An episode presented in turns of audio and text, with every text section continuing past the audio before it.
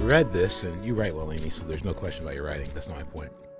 Um, what's interesting to me about the article, I'll just tell you right out the bat, is uh, it's entitled "How to Deal with Guilt," and it's on the website. And believe it or not, I actually read stuff on our website. it's usually written written by the better people. I won't say all who the better people are.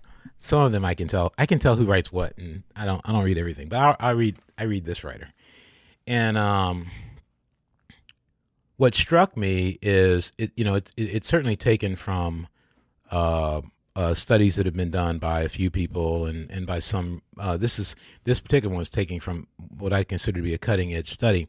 But what struck me as I went through it was that um, guilt is the enemy of intimacy. Guilt is the enemy of intimacy.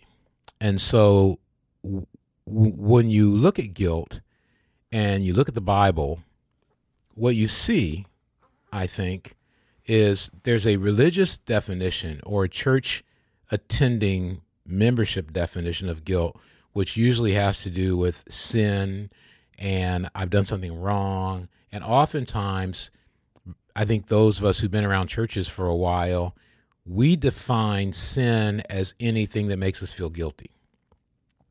And I don't think that's I don't think that's true.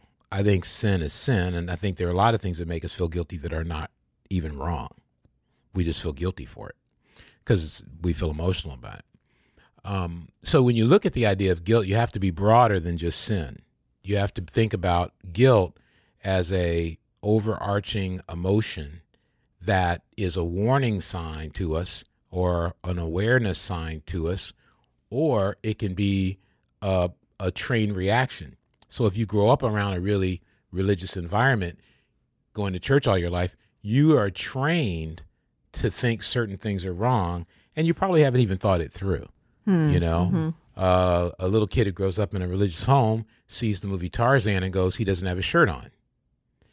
A kid who doesn't grow up in a religious home sees Tarzan and goes, dude, he's ripped. You know, it's just, I want to be that guy. Yeah, yeah, yeah. and so I think that that that that that the environment can cause you to define guilt according to your upbringing. And I'm not mm. even saying that's wrong. I'm saying when people read about how to deal with guilt, I think it's a little bit deeper subject than anyone wants to always, I mean, I shouldn't say anyone, than we always want to have. Yeah. And that's why I, I wrote down guilt is the enemy of intimacy. That guilt should not be, this is just me, you know, I'm just talking here. Spitballing. Guilt should not, exactly, spitballing. I'm going to spit on Mike. Um, uh, uh, but guilt should not be this thing that tortures us. Hmm. It, the Bible teaches, and this article does a good job of explaining it, that it can torture us. Um, it can destroy us. But it should be something we understand, I think, in light of something simple, which is why I say, this is new for me, that guilt is the enemy of intimacy. That guilt is the thing that gets in the way of me being intimate with God and me being intimately close to people. It is the thing that makes me go out searching for answers to my life that uh, are not God, because oftentimes we're chasing medication, whether it's a drug or it's yeah. pleasure, to bury our emotional feelings of guilt. Um, sometimes we go to church in an effort to deal with our guilt. And so I think we have to really understand this thing's powerful. And what I got out of the article overall was that uh, guilt can keep you from being uh, transparent, and sharing your life. But what is that? That's intimacy. Hmm. But unfortunately, when you're in a religious environment, mm. We don't think intimacy, we think guilty. Mm-hmm. Yeah. So if I'm thinking, I can't be close to my wife if I feel guilt and I don't share it, is an intimacy problem, then I'm not coming with so much shame I'm going, hey, right now there's something in my head or something in my heart that's making me want to create distance. Yeah. Mm.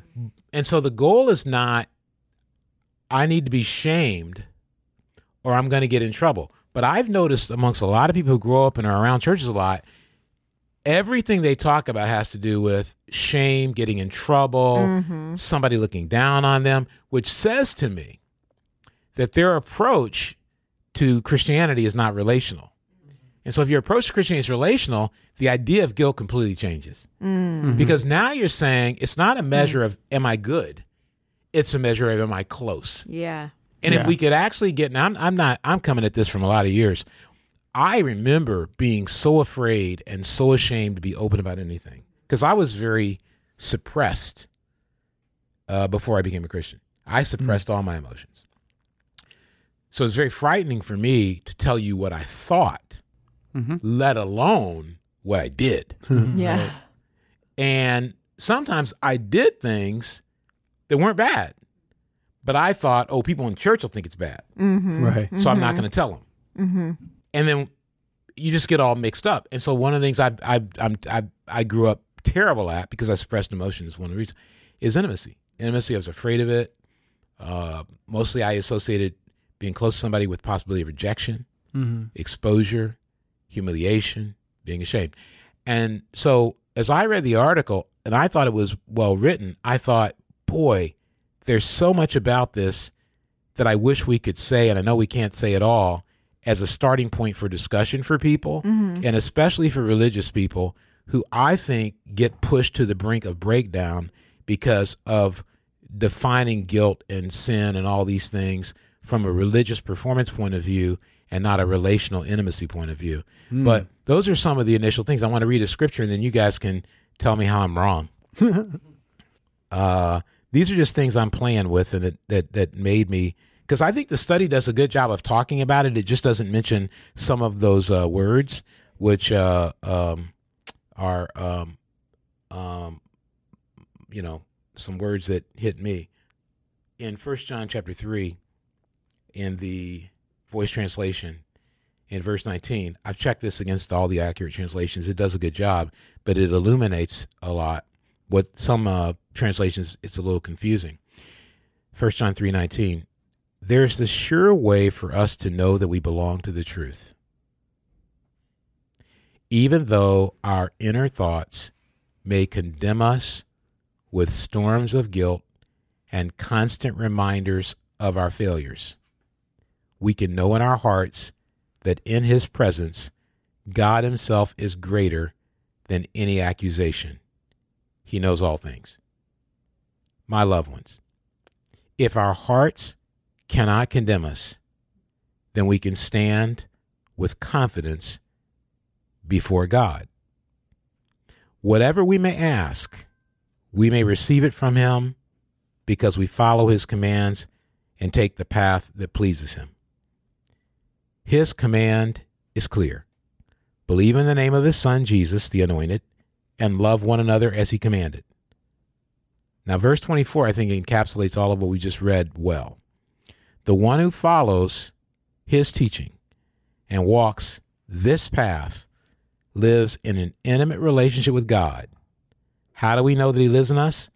By the gift of His Spirit. I just think when you look at this passage and you sort of connect it with John 15, which talks about abiding, everything God is trying to do is get us to be intimate with Him and intimate with each other, close to Him, close to each other, love Him, and love each other. And so you have to see that big context before guilt means anything. Otherwise, guilt just becomes another way to measure people's performance. Mm-hmm. Hmm. You know, guilt sin is just another way to go. You rank and and and you're good and I'm not. I can be a leader, you can't be, and it really messes people up. And then it changes all the conversations into mm. like weird. They mm-hmm. become really weird. If I say this, what are people going to do? You know, if I say that, it's why. You know, I was joking earlier. It's why as Christians, a lot of times, if we get something new and someone says, "Hey, is that new?" We feel like we have to explain. Oh, I got that on discount. Right. Yeah. was a gift. It's true. you know, mm-hmm. and it's because there's this overarching sort of performance thing going mm-hmm. on mm-hmm. where everybody has in their head there's a certain number of rules and if you don't follow them you're guilty. And then we ruin each other because we make each other feel terrible. I do it. Mm-hmm. We make each other feel terrible about stuff we should make them feel terrible about because i think at the end of the day it's our nature to be rule oriented not to be intimate. Give me the rules because I can understand the rules and I can accomplish those. Relationships are too messy. Yeah. But those are some of the thoughts I had, and I want to I want to dig into the article a little bit more because I thought the the points are really great. But those are just some of the ideas and thoughts I've been having about it.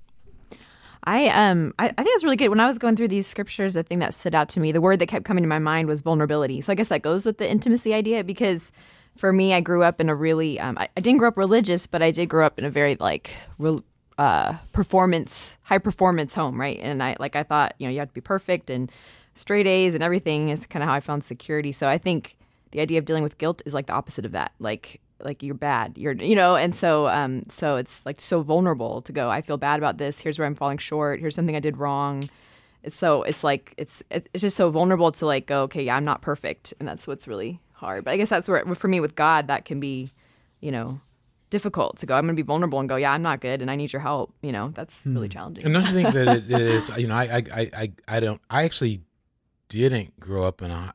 Well, I probably did grow up in a high performance home, but I never thought of it like that. Probably because I was hyper performing.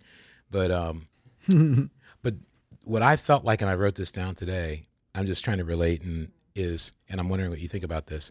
Is that it wasn't so much my environment as my. Re- this is me. I'm not telling you. This is you. What I realized, I realized this actually this morning.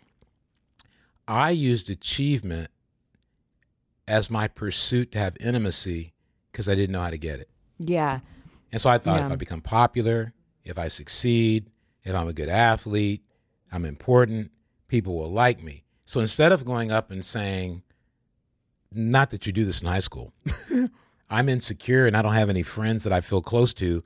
Would you like to be close friends? I didn't even have the vocabulary or the maturity to even put that sentence together when I was 16 years old. But I, what I found in my life is a lot of my drive for success was actually a desire for intimacy gone wrong. And so I actually look at family, and I think you're saying this.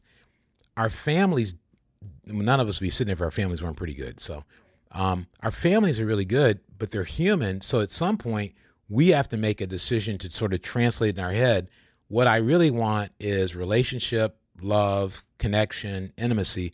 But oftentimes we don't do it, mostly because we're not taught it. And then we either become perfectionist, I'm like that, or we become, you know, recalcitrant, you know, mm-hmm. rebels or something. Mike? looking over.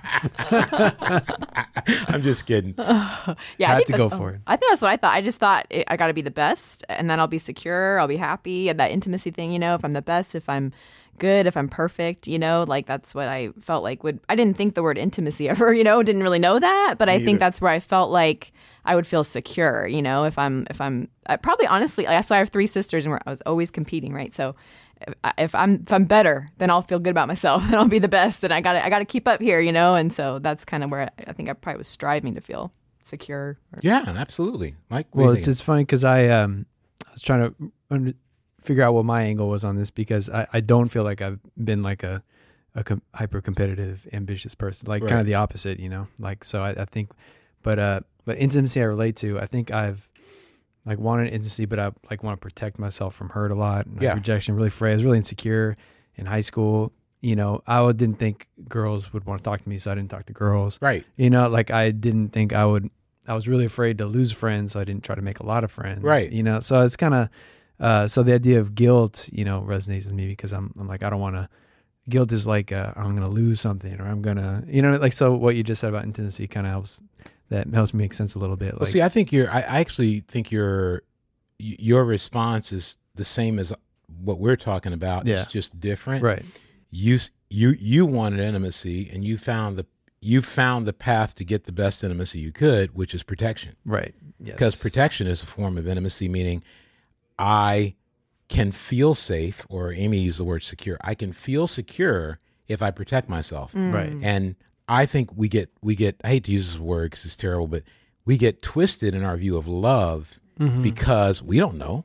Right. And it's not like you go to school and they go, class number one, freshman, love. you know, you're not you're not going to that class. They're not teaching you about Right, that, right. right. We're basically we're thrown into life, and no one ever says, you know, the main thing you're going to really want are some friends and Yeah. and someone to love and care about you. Right. You Well, know. it's funny because when we were, you know, preparing for today, the topics, the, the image I just remember in my head a lot. Like I would usually hand like once I could drive, the car was like it became my my safe spot. Yeah, Right. And so yeah. when I would feel a lot, I would often just especially when, you know, I, I went to college in Santa Cruz. Yeah. It's an amazing place. A lot of very scenic routes. You know, so I would just drive down Highway One, sometimes just like park and just stare at the ocean, you know, and just like Yeah. there's so much going on and it's like freaking me out. And to so I just Pearl needed to like literally like just drive away. Yeah, I'd listen to Pearl Jam and just well, and see, and there's there's a you know. degree of intimacy in those things. yeah. There's a there's a there's I think there's a I, I believe our soul hungers for it. Mm. That's why Yeah. that I actually think all Christian evangelism is fundamentally an effort to help people find intimacy. Mm. That's my that's my theory anyway. And uh, you know, I'm, I I don't try to stay in the theological realm a lot and go parse out words and all that, which I respect people who do that, like to do that, and can do it really well. But at the end of the day, I I'm more into how do you live, Right. Because that I have enough trouble living than to start analyzing, you know, various words, which some people really are. Like I said, they're phenomenal at it. But this area, I think, is where we get saved, and that, that's what salvation really is. Right. It's saved from loneliness. And I think I was too proud when I was young to admit I was lonely, but I was. I think Right. what you're talking about is I'm lonely, so how can I get the most intimacy I can get? Right. Mm-hmm. yeah. I'm Right. with you, man. Put a little earth, wind, and fire on. you know, I'm, I'm I'm older than you, but you put a little earth, wind, and fire on, or the the emotions, thing, and I'm yeah. I'm I'm all worked up and feeling good. When I got to true, college, put a little Elvis Costello on and singing his tunes, and I'm like, oh, okay. And I think a lot of us find intimacy in solitude, aloneness, Yeah. where we have our thoughts and we're kind of intimate with ourselves Right. because we're afraid to seek intimacy with anybody else. Yeah. And I think there's so much more to life.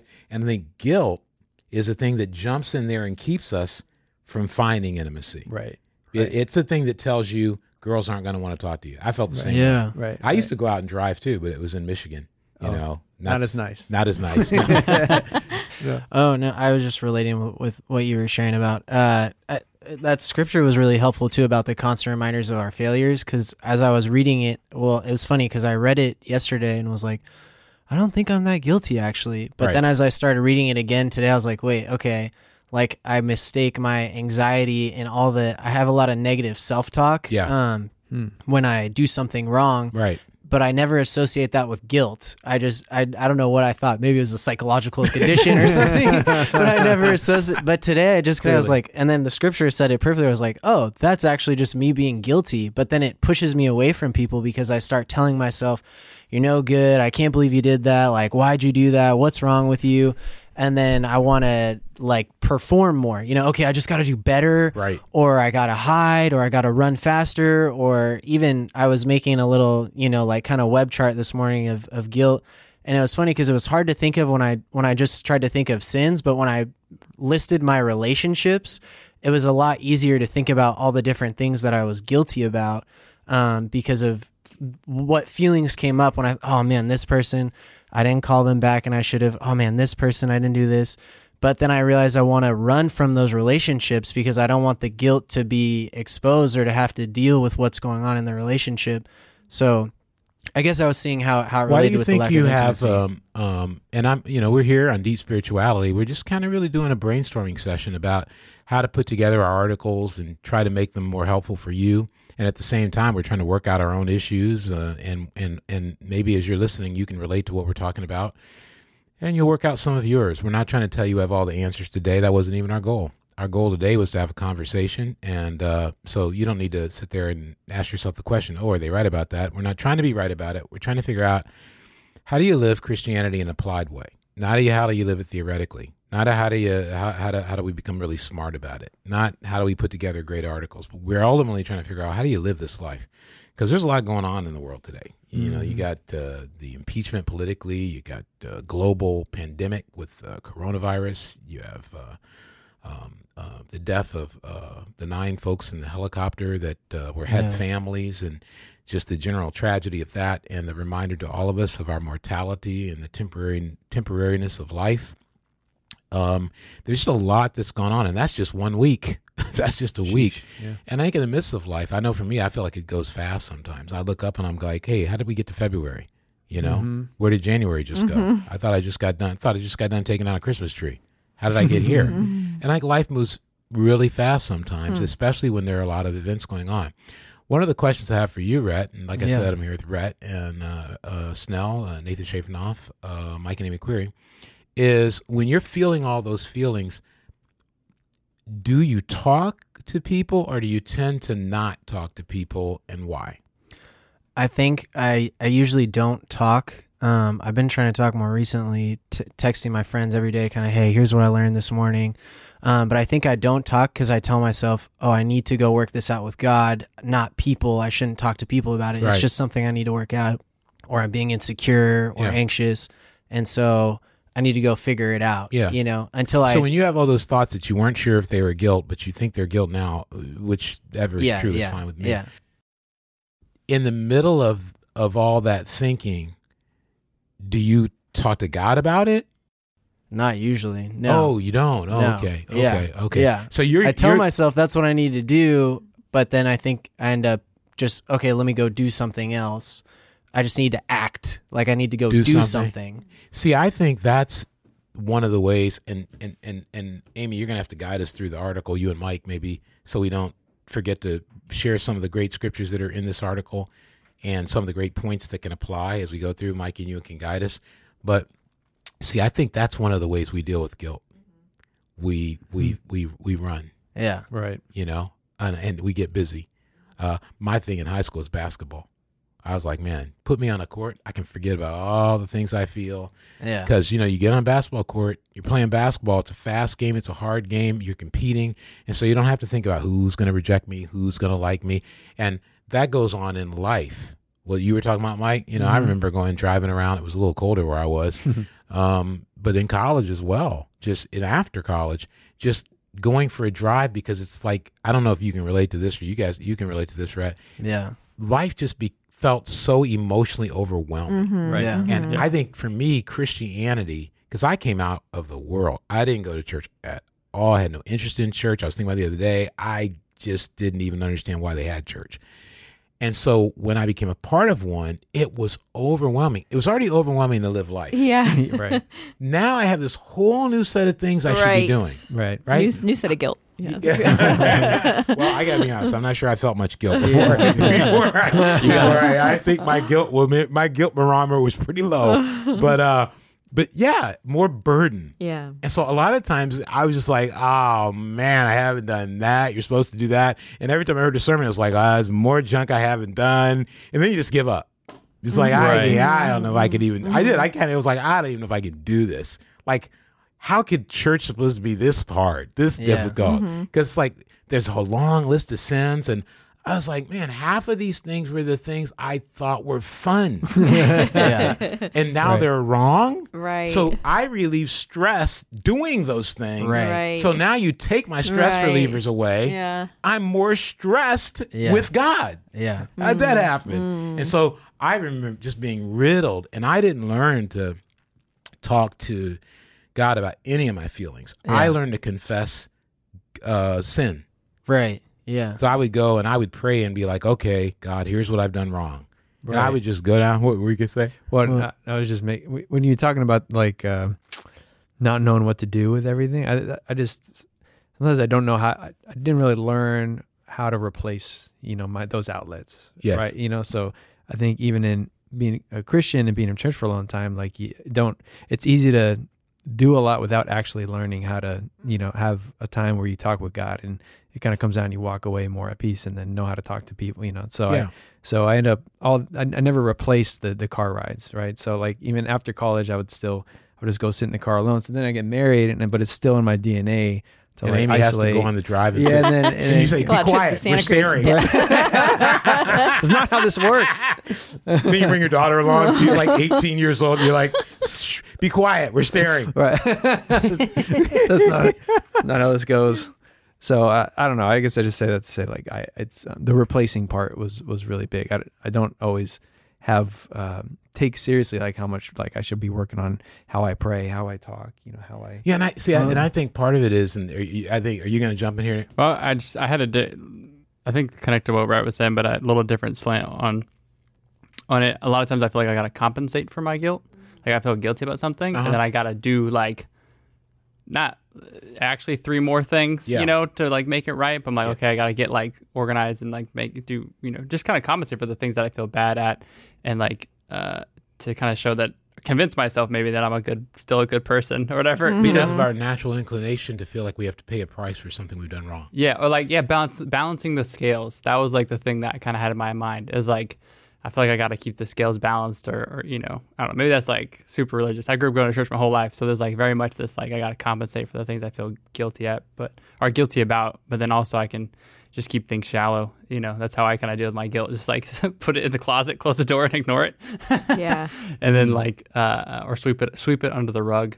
Well, you know, Um, there's some religions who have a term for that. It's called penance. And penance is where you pay for it. There's a great movie. You may not like it. It's old, uh, from the 80s, but it's called The Mission. and it's got Robert De Niro and I forget the other guy. He's a great Jeremy, Jeremy, I can't remember his last name.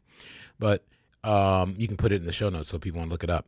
But in the movie, Robert De Niro is essentially a pretty rough customer, a pagan type guy. Like I related to him a Like lot. like most of his movie characters. I love Robert De Niro. yeah, he's, He's, not a pagan guy in the intern. It's true. I said, that's why I said most. I picked the one. I picked the one. I picked the one. You like I did that? Yeah. I love to argue. No, um, but yeah, he's he's like the the rough customer, and he becomes a Christian or something. Like that. And then then there's there's this this this backstory of penance that these guys do, and it's just horrid. You know, same Hmm. thing happens in that Tom Hanks movie about um, you know, I- Italy and all that, where they yeah, go the do Da all- Vinci Code. the Da Vinci Code. There's that Oh. one Yeah, the one the priest who- that's just whipping himself. That's penance. It's like I'm doing something to myself to make up for my bad. Mhm. And I think mm. that fundamentally what's mm-hmm. built into a lot of us. I don't know if this is human, like a human emotional thing where our guilt makes us feel like we have to do something to make up for it. I think it might be. Hmm. That's why Jesus had to die on the cross, right? Mm-hmm. Because what God is giving us is something so we can look and say, you don't have to beat yourself for your failure. That's been done. Mm-hmm. So focus on growing and focus on becoming. Don't always beat yourself. And it's that's why I think in the New Testament they preach the cross so much. It was a way to tell people you don't have to self punish. Hmm. You you you don't have to do that. That that price has been paid. You're free to focus on growing. Yeah. And I get that message. It's so hard to get out because I think our nature is to make a rule, like Yeah. you said, replace, right? Right. Yeah. Why do you have to replace a drive to go look someplace? That's good. It's fine to do that. But what it is is the rules in our heads say you shouldn't be out by yourself staring mm. out, you know, because it's wrong. Hmm. Now, obviously, if you're leaving Amy and the kids at home, She's like, when are you coming home? You're like, still, still on my way. Said on the podcast it was fine. stop interrupting. Ten I'm more minutes. staring. Just I'm 10 more minutes. but what I think it really is is that's your soul hmm. longing to pray, but there's Right. something in the way of you praying, Hmm. right? Hmm. But what you're really, and so I think a lot. Like when I became a Christian, one of the th- I used to love to dance. I mean, that was my big thing, you know. And I, I played basketball, and I used to love dancing. It's just in our family we danced a lot to music, you know. And it was I, I'm older again, and got American Bandstand, Soul Train. There's some people out there still alive that will recognize um, but but I remember I was studying, and they was like, "You can't dance." That you, it's and, and so you got to you know stop. That's all I heard you guys. So, so I had to stop dancing. It's like one of my favorite things to do was to go to school. You know, I was in college, go to the dances and dan. You know, it was just- and it was the disco era, and everybody's Yeah. laughing now because. But that was like what you did, right? And I'd be dancing in my dorm room, dancing everywhere, dan- You know, it's just fun, listening to music all the time. So we, you know, that was a stress reliever, and it was taken away. Well, Why? there's actually nothing in the Bible that says you can dance, but it was a rule that was created. Why? Because usually where there was dancing, there was a lot of alcohol, there was a lot of uh, uh, unfaithfulness. There, so what happened is, Come on, Footloose. some, huh? Footloose. you come from the town that Footloose is based off of, right? I might. Yeah. I actually might. Yeah. I don't know what town it is, but Somewhere in Indiana or something. Yeah, it's close. I'm close. You're right. You've been to my. Don't Yeah. even say it. You you've been to my hometown. Yeah. You know the deal. Uh, I come from a great town, but yeah. And so now they, they never. I never learned that. But I think what happened is someone created a rule because they didn't want people to go out drinking and doing all this stuff. So instead of just going, uh, you know, you shouldn't get drunk. it became, well, if you go to a dance, you might get. Don't go to a concert, you might smoke weed. Don't, you know, don't go drive and look out at the ocean. You might, I don't know what, I don't know what you might Not do. come back. you might not go back. Like, and I think what happens is we as people, because we don't know how to deal with guilt, Yeah. we start creating rules to Yeah. prevent ourselves from ever having guilt. Yeah. Mm. I think there's this a great scripture in this study, Psalm 38 4. It says, My guilt has overwhelmed me like a load, it weighs me down. And I was thinking about that, how overwhelming guilt can be, and you just don't want to feel it. So you'll find these ways, you know, like the rule. So then what- if there's a rule that says don't do something, well, now I'm not going to do it because I don't want to feel guilty I broke the rule. So Oh, it's like, yeah. you know, or, um, or deny, like I thought, man, I have a big ability to deny that I even feel guilty because Yeah. it's so overwhelming that I can just go, no, no, no, that wasn't bad. It wasn't that bad. I didn't mean to do that. I, you know, and I have all these, wa- I have all these tactics to avoid guilt versus learning how to actually deal with it, you know, and how do One, you, it's really cool how you you know you you you, you put this together, taking it from uh, uh, various studies that have been done. The Bible says that guilt is an overwhelming and heavy load. That means the symptoms of guilt in my life will be. I like this phrase, symptoms of guilt, right? Because what it means is, you you know, right now we have to all make sure we wash our hands and and and and be very hygienically wise so the flu doesn't get passed around and be smart about that kind of stuff. But what do we do? We know the symptoms of the flu. So if you start getting congestion, if you start feeling fatigue, if you start, we go, oh, I need to be careful. Maybe I got to get rest, take some uh, medicine, take some supplements because I don't want to catch it. right. But we don't have symptoms of guilt. So that's why, right, you can be sitting there going, what am I feeling? Because you don't have a good list of symptoms of guilt. And I think we just named a few symptoms of guilt that are in addition number one on uh, in the article which i would encourage you to read it we're going to probably restructure it a little bit is feeling overwhelmed overly stressed anxious and emotional oh boy I know. oh boy Isn't that just the state of being? Yeah. that's just exactly. life, right? it's the state of being for those who are in denial of their guilt Yeah. no, um, feeling weighed down. See, it's not just one; it's feeling weighed down, burdened and heavy-hearted. See, that that's the key. What the Bible is saying, and what's written here, and what the studies that have been done are proving, is that when you get to the level of being emotionally overwhelmed, that isn't normal. Mhm. And so, yeah, you got to look at your workload. Am I overscheduling? You got to look at your insecurity. Am I overthinking? But you also have to look at your guilt. Now, I, I I always break down guilt into three areas, right? Residual guilt, something that happened in the past that you just can't let go of or someone won't let you be free of. True or real guilt. You did something wrong and it is wrong and you got to make that right. I'm not saying you got to go do penance. I'm saying you've got to relieve that and deal with that. You got to talk to God and the people and get that off your back. But then there's false guilt. So false guilt would be back in the 80s when I became a Christian.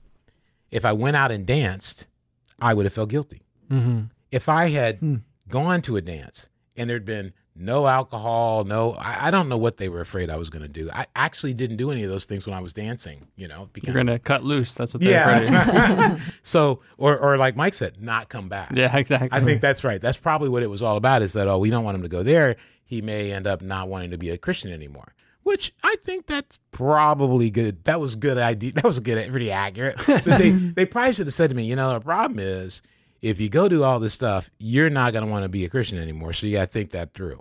Instead, it was like you can't do that. Mm-hmm. That's all I remember. They may have even said all that, but all I heard was you can't do that. And before you know it, I remember uh, I I didn't go to R-rated movies for that reason. 'cause, oh, you shouldn't go to R-rated movies. There'd be too much temptation in them. All right, I get it, I get it. But I'm saying it was a rule. There Right. wasn't any understanding, and I bet people do that to this day. Don't go. Now I'm certainly going to help my kid understand. I don't think that you're ready for that movie. I don't think that'd be a good movie to see. But as far as making a rule, if it's got this by it or that by it, and someone's an adult, I don't know. It gets tricky when there's no explanation. Sure. So I talked to my kids about one movie that's out. I was like, you know, it's very, I guess it's popular. I was like, ah, I don't think you got to be seeing that movie. Here's why I won't see that movie. Here's why I'm not going to see that movie. Here's the things that I don't think are good. Here's the things I think it'll glorify. Here's the things I don't think you can process at your age yet. Hmm. And until you can process these things, you won't know how to process that movie. Now, at the end of the day, is it a rule? I don't think it is. For me, it's not like I'm against, I actually like the actor. and um, I actually think it's a it's probably a very creative movie. But I just go, I don't know. But if there's no explanation and no conversation, then there's no um, then there's a rule. So if there's nothing relational, no information, no explanation, it's just a rule.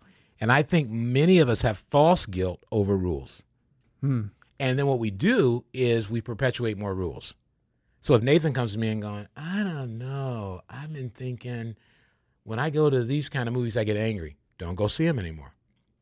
When I get on the internet, I gamble. Don't own a computer anymore. I think we do that because we don't want to have the conversation about Right. well, what's driving you to lose two thousand dollars a month gambling? I don't want to have that conversation. That's too hard. Just don't own a computer. Yeah. You know what I mean? Yeah. Right. And so I think the way we deal with yeah. Mm-hmm. guilt is we're not we don't want to have any relational dealing with guilt. We just want to set a rule. And what did I say at the beginning that I believe? Guilt is the enemy of intimacy. Right. We I don't. I, yeah. I cannot want to talk about even in those examples, right? I'm like, I more so identify. As, I don't want to deal with my own guilt to have a conversation with somebody about like why they feel guilty about an ang- anger movie or like gambling, whatever. It's like because if someone brings up guilt, like, and you got to sift through it with them and like get to the more intimate parts. Yeah. you also have to do that for yourself. Yeah. I'm like, I don't want to do that, man. Yeah. Just like make a rule. Like, Yeah. Yeah. that's not my struggle. I'm not a gambler, so sucks for you. But don't do that anymore. you know, like. when, when when we ought to be able to have the conversation of, hey man, I understand your deal's gambling, my deal is selling stuff on Right. eBay. Or, Right, I don't- I don't even Yeah, know what it is, yeah. is, and I I just I I feel a lot of relief. And someone out there be going, well, I don't know the gambling's wrong. I, I I'm- I'm not trying to talk to you about what's wrong and what's right. I'm trying to talk to you about we have three feelings we can have that uh-huh. all make us feel guilty: past, residual, present, real and true, or false. And so part of it is when you get some understanding of what are my symptoms, you can start to figure out I got to identify what kind of guilt this is. So when you were talking, Rhett, Yeah. and I have a similar mind about all that negative stuff, Yeah. you have to know what are my symptoms. Well, Yeah. you said one of your symptoms. Uh, I think you said it. I want to avoid it. I want to run and go do something. Right. So one way you know you're feeling guilty is your hyperkinetic speed. Yeah. You never slow down. always moving. Right. Always moving. Always on the go. Uh, always on the go. Schedule's always packed. Uh, don't have time for people. Yes. That kind of stuff. I, Yeah. I identify with that. we got to we got to get that one in the article, man. We got to get that in the article because I think I think getting a good sense of the symptoms Yeah. could help everybody. And here's the deal: you don't have to crush yourself. I think the natural Christian religious instinct is, I'm guilty. I should die. no, I mean literally. Oh, yeah, It's so true. It's so I- negative. It's yeah, so, yeah. Right. I, I mean, I remember one time in my life I was a leader, uh, not a major leader, but I was leading, and I was confessing all these things that were wrong that I've been doing. And I was like, it's okay if you take me out of being a leader. I wanted to go straight to the death sentence. There's something inside of us that until we've been punished appropriately, we don't feel we're free. And that's the disconnection from the cross. The punishment has already been dealt out in the most severe way possible. Jesus died.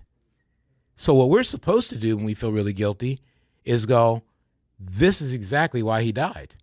This is why it's so inspiring that he suffered because in one shot he suffered for everything all of us would do so that we wouldn't walk around going, I need to flail myself. Now it's easier said than believed, but Right. it's true. Um, and I think that's what uh, like the book of Colossians, a bunch of others are about. And I- Psalm, go well, I was thinking there's something to what you're talking about, and even what I was saying earlier about the penance stuff. There's something in like I can re- I can resolve my guilt by paying for it, you know, and it's so much more of a focus on myself than like on God. Oh boy. And Yeah. it made me think of the Psalm mm. 50, One. Psalm 51, 9 through 10 says, Turn your face from my sins and wipe out all my guilt. Create in me a pure heart, O God, and make my spirit right again. And that idea that God is the one who actually wipes out your guilt. God is the one who changes your heart. It's like, I don't know, that's it's totally out of our hands, but we try to, I can try to take control and try to Me too. resolve, resolve, resolve my own guilt, you know, Right. with my own efforts, 100%. you know. And So there's, there's this thing about like being focused on yourself or being focused on God. Well, and I think I think understanding, if if because that's a point in here. Um, one of the the first point really is God wipes out guilt, and I actually wrote a question down uh, about that. Um, wh- what does that mean? And I I just put a little note for myself. That means God wipes out the wall and the shield. So that sense of distancing we do with God, Mm. put up a wall. You were kind of talking about, it, Mike, Mhm. Yeah. where you kind of you, you're you're trying to get away from it. You're Right. trying to Yeah. put some distance Right. between you and it. And so when God wipes out guilt, the result should be that we feel comfortable being close again. Right. And I think a lot of the problem in life is people don't feel close. I think the all these shooters that go out and create havoc and, and end lives needlessly, I think these people are people who have, for whatever reasons, they've their walls up around, their shields up around, they feel alone, they don't feel close. And once you don't feel close to people, eventually you will dehumanize them. Hmm. I'm no psychologist, so I can't tell you whether people have emotional health problems or not. But I can tell you this if you get isolated and you're not around people, they no longer are real to you.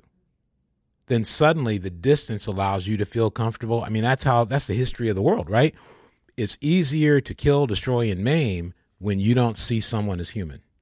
So whether you're talking about slavery in America, you're talking about the Holocaust, whatever you're talking about, people dehumanize, and once you dehumanize, it's easier to destroy.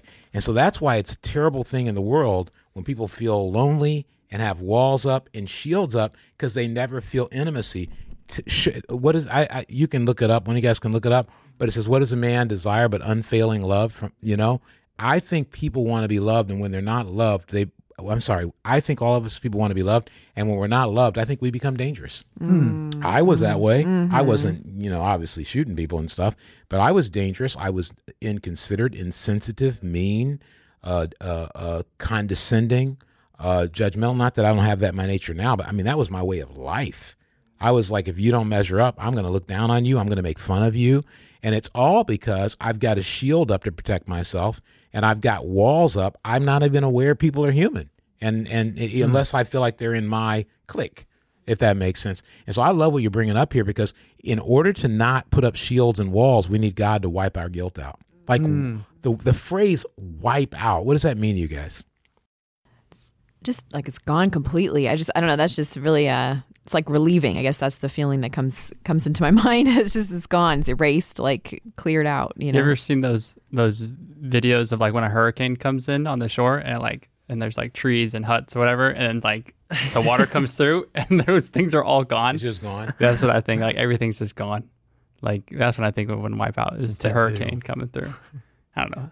I'm a visual thinker, so I think of those images kind of just like a complete, fresh, I think I think of of I'm, I'm I'm like I said I'm much older than these guys, but when I was a kid, they actually had uh, gas station attendants still for a little while. Mm. Self serve stations were just coming into being, so you had guys who actually came out and filled up your car. I mean, I was a little five or something. They came out, filled up your car, and one of the things they did was they washed your windshield. One of my favorite things to do, whether in a car wash or the gas station, was to sit there and watch a guy wash your windshield. I don't know why. I just love it. I used to I used to love watching this dirty thing Yeah.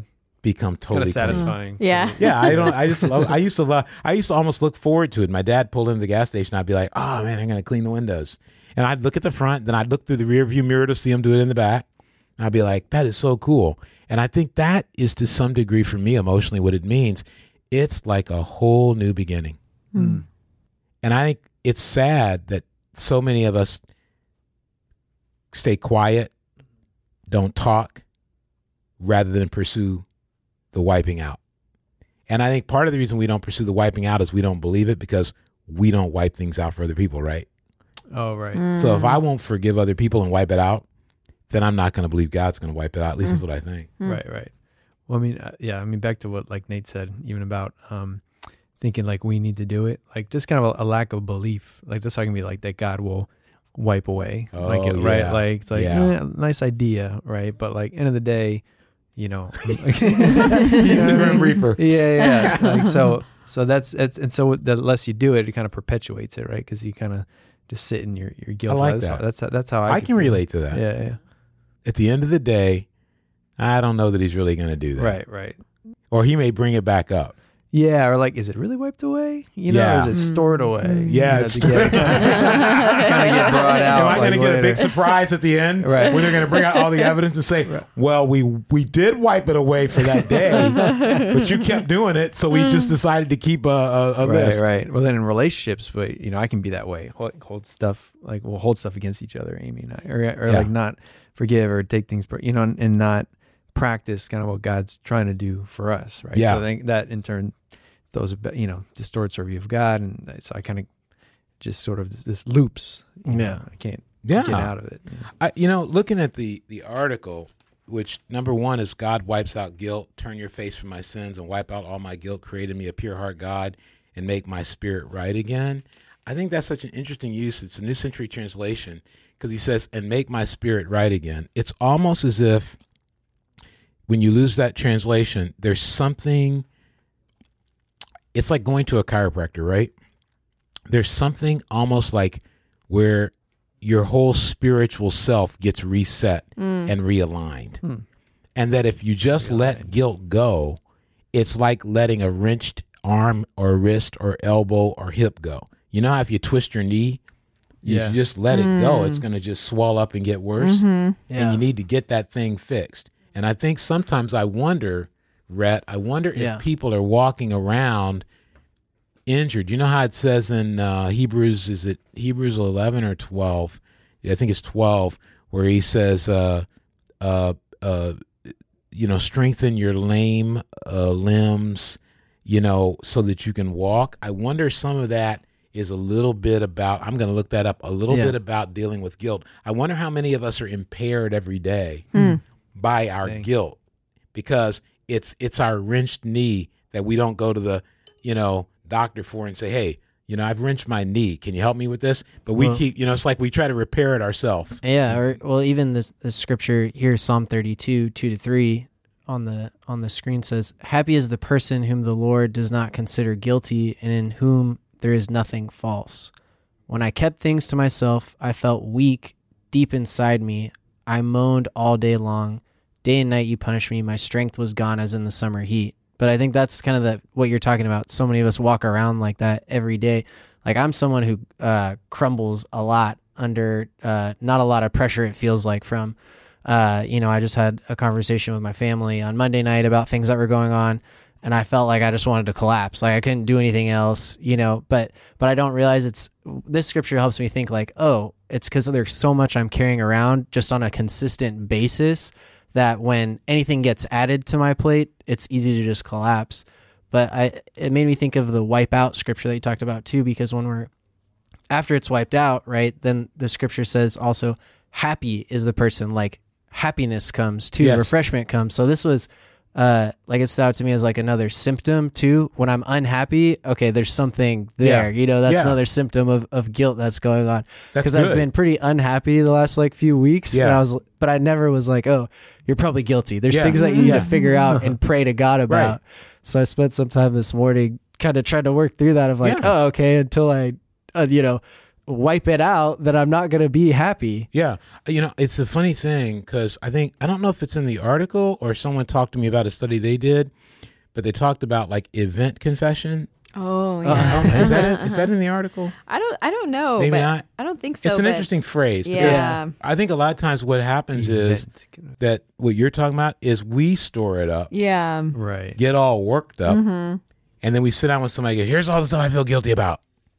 And mind you, I think most of the time when we talk about our guilt, thirty three percent of it is true.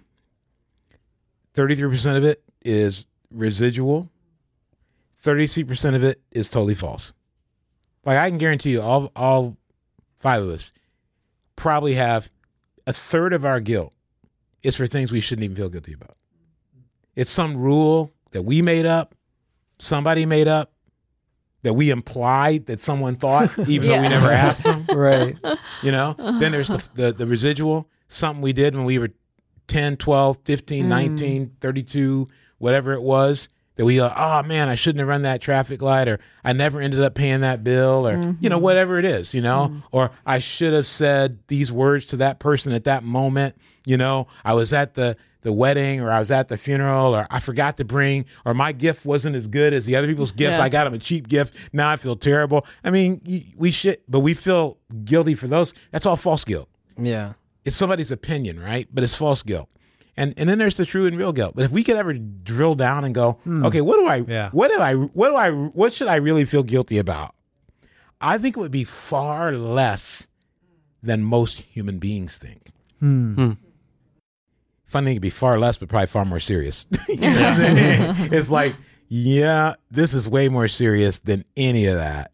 So just deal with that. But I think we mess each other up because we all come to the table with our rules, our preconceptions, Right. and our religiosity, our sense of of of acting and being religious. I want to read the scripture, and then we're gonna we're gonna kind of kind of kind of kind of wrap it up, um, and point people to the article, and then we're gonna work on some. Uh, some some um, sort of restructuring of the article to make it even better for you in the next uh, five to seven days. Uh, in Hebrews 12, in verse 11, it says, No discipline seems pleasant at the time, but painful. Later on, however, it produces a harvest of righteousness and peace for those who've been trained by it. So when we see the word discipline, most of us automatically think of, at least I do, getting punished, not being trained. And you know, you, you can go back and look at the NIRV, and it'll use actually use the word train. But I think what's funny is the word discipline for many many years, and still to some day, to some to some extent today, is used for what you study in college. What's going to be your discipline? Hmm. Is it going to? It, it's your major. And so discipline, we've turned that word into. I don't know if it was Dr. Spock in the '60s who wrote all those books about childcare. I have no idea what he wrote. I never read his books. Don't want to really read his book. But it, I think there's something that happened where discipline became punishment Right. and I, I I'm hunt my hunch, and I'm not willing to do the research on this because I don't care. My hunch is it came from religiosity, from a sense of being religious hmm. and and and saying you've got to discipline your child, and discipline your child became punish your child, and that then becomes when we read the word discipline, God is punishing us, not teaching us.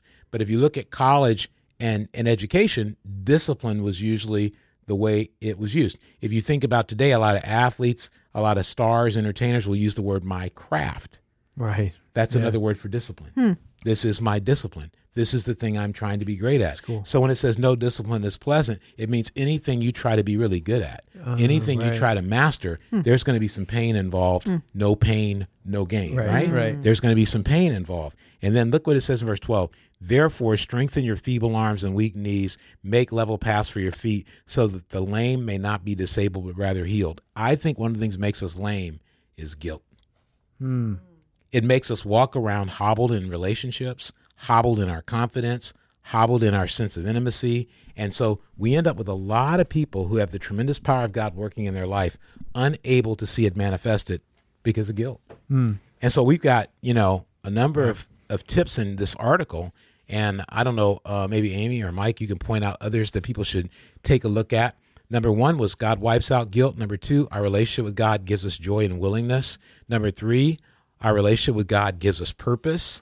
Um, and uh, and then that has a, a, number of of really cool things in it. I like the things it says about our relationship with God brings freedom from guilt. That's a tremendous one. Our relationship with God replaces guilt with gladness. I like that. It's in there. Uh, and uh, here's what I really like, and I want to talk about. You you write this part in here in this study. I'll relate. It's on page four at the bottom. I'll read. Uh, I think we read the scripture. I'll read it again. Psalm 51, 8 through 10 and verse 12. Let me hear you say your sins are forgiven that will bring me joy and gladness. Let the body you have broken be glad. Take away all my sins, wipe away all the evil things I've done. God, create a pure heart in me. Give me a new spirit that is faithful to you. Give me back the joy that comes from being saved by you. Give me a spirit that obeys you so that I will keep going. I like that, so that I will keep going. Our relationship with God frees us from guilt, creates a new, pure heart in us, gives us joy, and gives purpose. Are you grateful and joyful about your salvation and your relationship with God? This is the part I love right here. Learn to have relaxed, honest conversations with others. Speaking honestly is a sign of true friendship. Proverbs 24 26 in the Passion Translation, TPT. Honest conversations are an important part of spiritual friendships. When we are honest with God about our guilt, we will be able to have relaxed, honest conversations with other people too. Do your relationships with God overflow into calm, honest conversations with others? Or do you tend to be nervous, hidden, self righteous, or overly reactionary? Guilty? Guilty? Guilty. Do you overreact to sin like it's an enormous scandal? Ooh, hoo, hoo, Nathan. Scandal, man. Scandal. Do you overreact to sin like it's an enormous scandal, or do you humbly turn to God for forgiveness and help your friends do the same? There's a television show called Scandal, I think, for a while. I think maybe off TV now. I don't yeah, know. Kerry Washington Oh, was yeah, yeah, the yeah. person on it. Scandal. I love this part. How about it? Do you guys think that there are a lot of relationships that are broken down and messed up and unable to be relaxed because of this lack of relaxed conversation and scandal mindset? What do you think? I think so. I definitely think so. I'm like that. I mean, I, I think I spend so much time trying not to feel guilty that when I finally admit I am guilty, it's like this huge, oh my gosh, I was jealous, you know, and it's like so over, overblown, you know, like, wow, you know, like that's, it's really not that big of a deal. And so then, I mean, even Mike and I experienced that in our marriage, even where we can be like, oh, you know, you're, you're, you're guilty, you know, it's just this whole, it's not relaxed, honest. And you You both know, set, you you set both- each other You, off. you yeah. both kind of became Christians in your teen years, Yes. right? Yeah. Mhm. Yeah. So your brain Yeah. is Oh, yeah. Right. literally, you know, I will have dreams from when I was younger in the church, stress dreams like that. they're like they're like stress dreams. It, it's it's always like, and I'll never know what I did, but all I know is, uh oh, But it was bad. yeah, Yeah. It was Oh, scandalous. you're gonna have to go and talk to this, uh, and I and I wake up, I'm like, oh my god, you know, and, and it's and, you know I haven't murdered anybody or done anything, but in the dream I'm like, You oh my something. gosh, You did and I think that is partly we have to really work hard Yeah. to drive out that religious performance, guilt inducing environment that no one likes to admit to. Right. Right. Yeah. Right. But when everybody shows up unopen, it's basically saying we're going to have a pretend environment. And I know for people like me that are pagans that come into the church, it's crushing. Mm. Because you look around and you go, mm. man, mm. these people are good. I am totally evil. Because I I wasn't going to church or nothing like that. And I always, like I said, I, I thought a lot of things that church said were bad were good. Right. Like I was very selfishly ambitious, but I was also ambitious. But I just get, you know, slammed. And, you know, that's fine. I mean, I think Yeah. it helped me. Well, and this and the stuff you were talking earlier about trying to understand, you know, what, what's happening Yeah. to you and stuff, that's absent a lot. And I think because I have this kind of, I mean, whether it's penance or whatever, like this thought of like, I got to talk about this and I'm horrible, uh, end up usually, the goal ends up being, you know, it's out there, wait for reaction or wait for the judgment, you know, and then if I survive this round, I'm good, you know, and, and Live to fight I- another day. I, I walk around to know, like nothing about like, okay, why did I get so angry or Yeah. why was I so why was I bitter in the first place? You know, like there's no what happened. It's just like, oh, okay, li- live to sort of stress another day, you know, and Yeah. and never never grow. I Well, guess. a lot of people want to go, well, hey, we're all forgiven by the grace of God, so what does it matter? Just let it go. Well, that's true. We are all forgiven by the grace of God. But the letting it go part's pretty tough. right. Like, have you ever tried letting go of something that you never talked about? I find it impossible. Yeah. It comes back. Keeps coming back. It does. yeah. years ago I read an article and I don't know if it's still accurate, but it said that that most people who experience some onset of mental or emotional health issues, it happens at midlife. And I remember when I read that I was shocked that it's not like in childhood. And I think some of it is one, we all have a proclivity to certain kind of you know physiological or mental or emotional Mhm. challenges. And so we're all going to fight something in our lifetime, probably multiple things if we live long enough. But the thing I think that's important is to know that whatever you bury will have an impact on you physiologically and will have an impact on you emotionally. You cannot bury anything unresolved that will not play a role in your life. And so I think that's why God encourages us, one, to seek and get forgiveness. Because whether people forgive you or not, if God forgives you, the load off of your heart and your head and your brain and your body is incredible. Number two, I think it's why he encourages us to forgive other people Hmm. because Right. we have no idea what we're doing to other people when we hold them hostage to the past. And it may be a hard thing to forgive, but you just have to remember. I just watched uh, um, the Mister Rogers movie last night Oh, for nice. fi- finally Won't you be my neighbor? Or Won't you be my neighbor with my man Tom Hanks, my boy, my man. Tom, Denzel, those are my boys. We hang out in my mind. Uh, but uh, the thing that really hit me was the bitterness of the reporter toward his father. And that when he fully let it loose, the father had a heart attack. Hmm. Did you guys see the movie? No. Oops, sorry. spoiler, dude. I thought everybody saw the movie. I'm usually the last person to see any movie. I knew the movie hinges on the relationship between the reporter and the father, and Oh. like Mr. Rogers helps him work kind of It- work it out. Oh, it is inc- I did not watch Mr. Rogers. Didn't I, I think I turned the channel to it when I was a little kid once and I was like, what is this? It's so boring, right? I sat there watching the movie going, I wish I'd watched this when I was a kid because it would have helped me emotionally to understand what in the world I was going through. Now, my wife told me oh, it's mostly for little, little kids. I would have liked it at four or five. I didn't watch anything like that because he really helps kids understand emotion and, and work through it. And what he ends up doing is, and it's based on a true story, he ends up working, helping this guy work through his emotion. But it was incredible to see the grudge and the bitterness. And the, and the guy had a good reason for being bitter toward his father. I won't give that away. Um, but in this one scene, he, in this one moment, he, the, the, the, the son, and he's midlife, middle age, the son packages his angst so powerfully. And the father had an underlying health condition. I didn't know it at that point in the movie, it wasn't known. He packages it so well. It's like this major blow. And then all of a sudden, everybody in the room goes, Whoa, wait a minute. And I was like, What happened? Because they don't show, they, they, they, they move the camera away from the father to the son so you don't know what happened.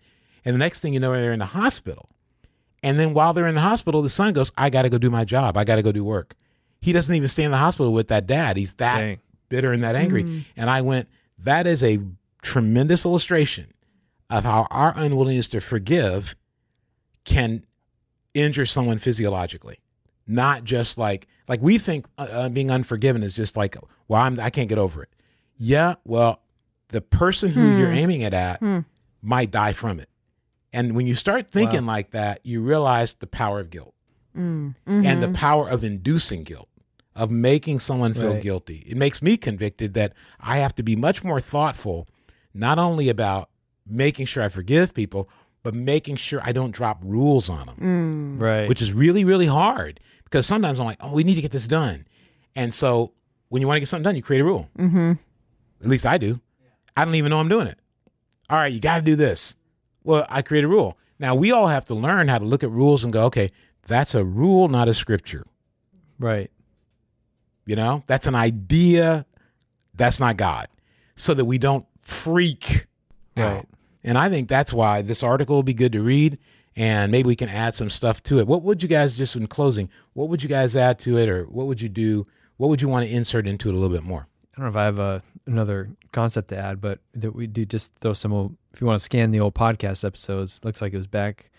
Check out the November 2018 episodes. We have a series on on guilt. So I think Okay. I think we uh, touch on some stuff there too that may complement this this That would uh, be good. discussion. Mm-hmm. That'd be good. Anything else?